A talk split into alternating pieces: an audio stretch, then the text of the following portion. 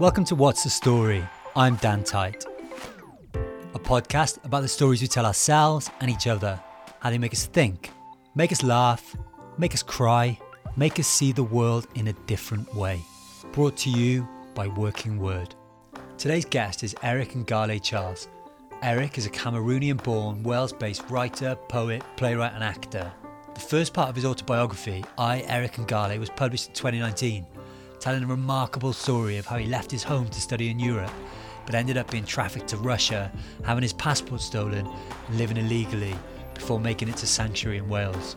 His poetry film, This Is Not a Poem, is currently touring Wales and England.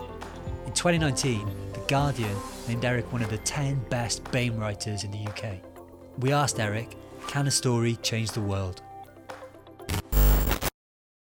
Of course, of course, a, a story can, can change the world. In fact, many stories have changed my world. And if that's the case for me, I think it can be the case for many people. Actually, I have three stories that did change my world. Um, I'm a big fan of uh, William Shakespeare, and one of um, my favorite books is King Richard II.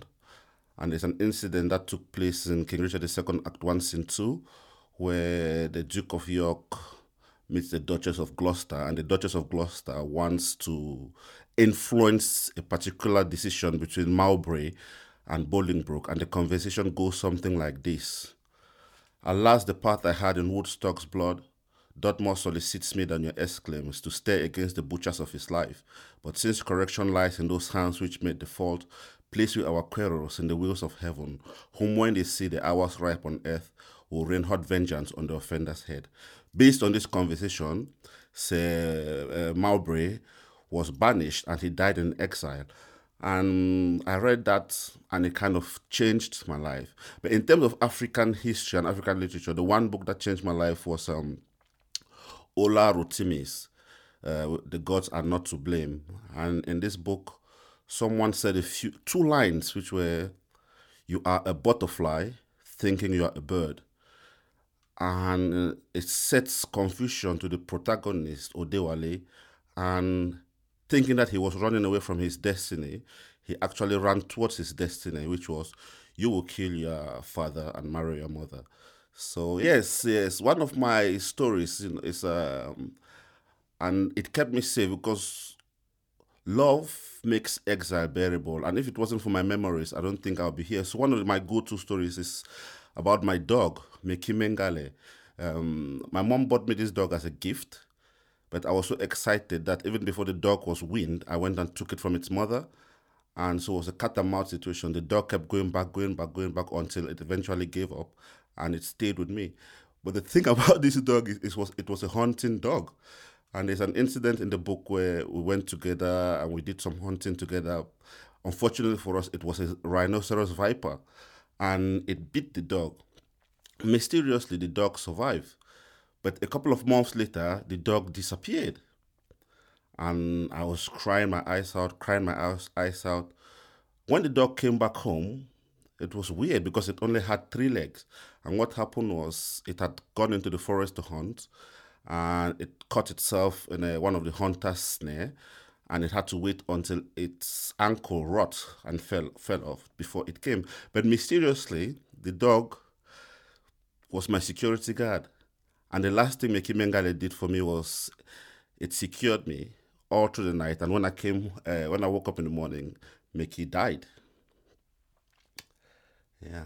So Meki, the life of Meki it's a kind of a synopsis of my life. It gave it, it passed me that strength, that endurance, you know. And if Mickey survived the bite of a rhinoceros viper, survived being in a hunter's trap for one month until its leg fell off.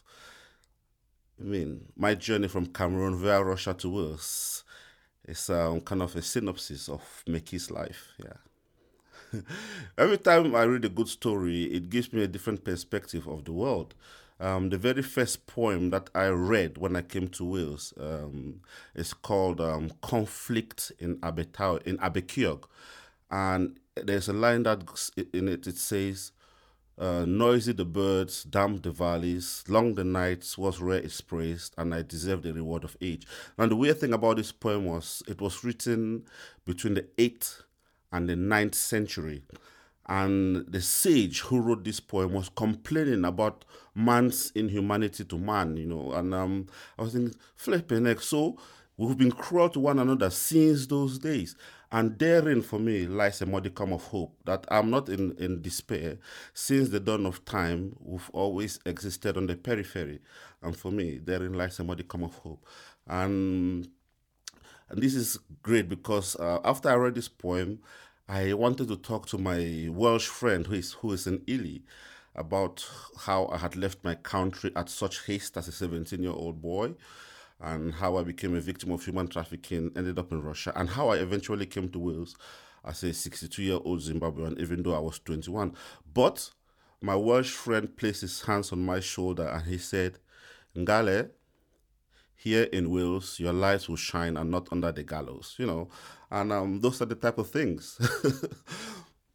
I met this great writer in um, in uh, at the Hay Festival uh, this year, and her name is Rhiannon Hussein. And she says, sometimes we just walk around thinking that we know our city, but if we want to tell ourselves a better story, we should walk behind a stranger and follow them how they go around our city.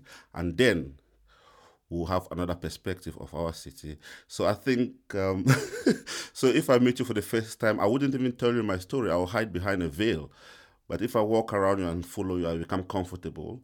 And hey, presto, we'll become brothers or sisters, or, you know. Thanks to Eric and to you for listening to What's the Story, brought to you by Working Word. Tune in next time to discover why stories are important to another great guest. Diolch.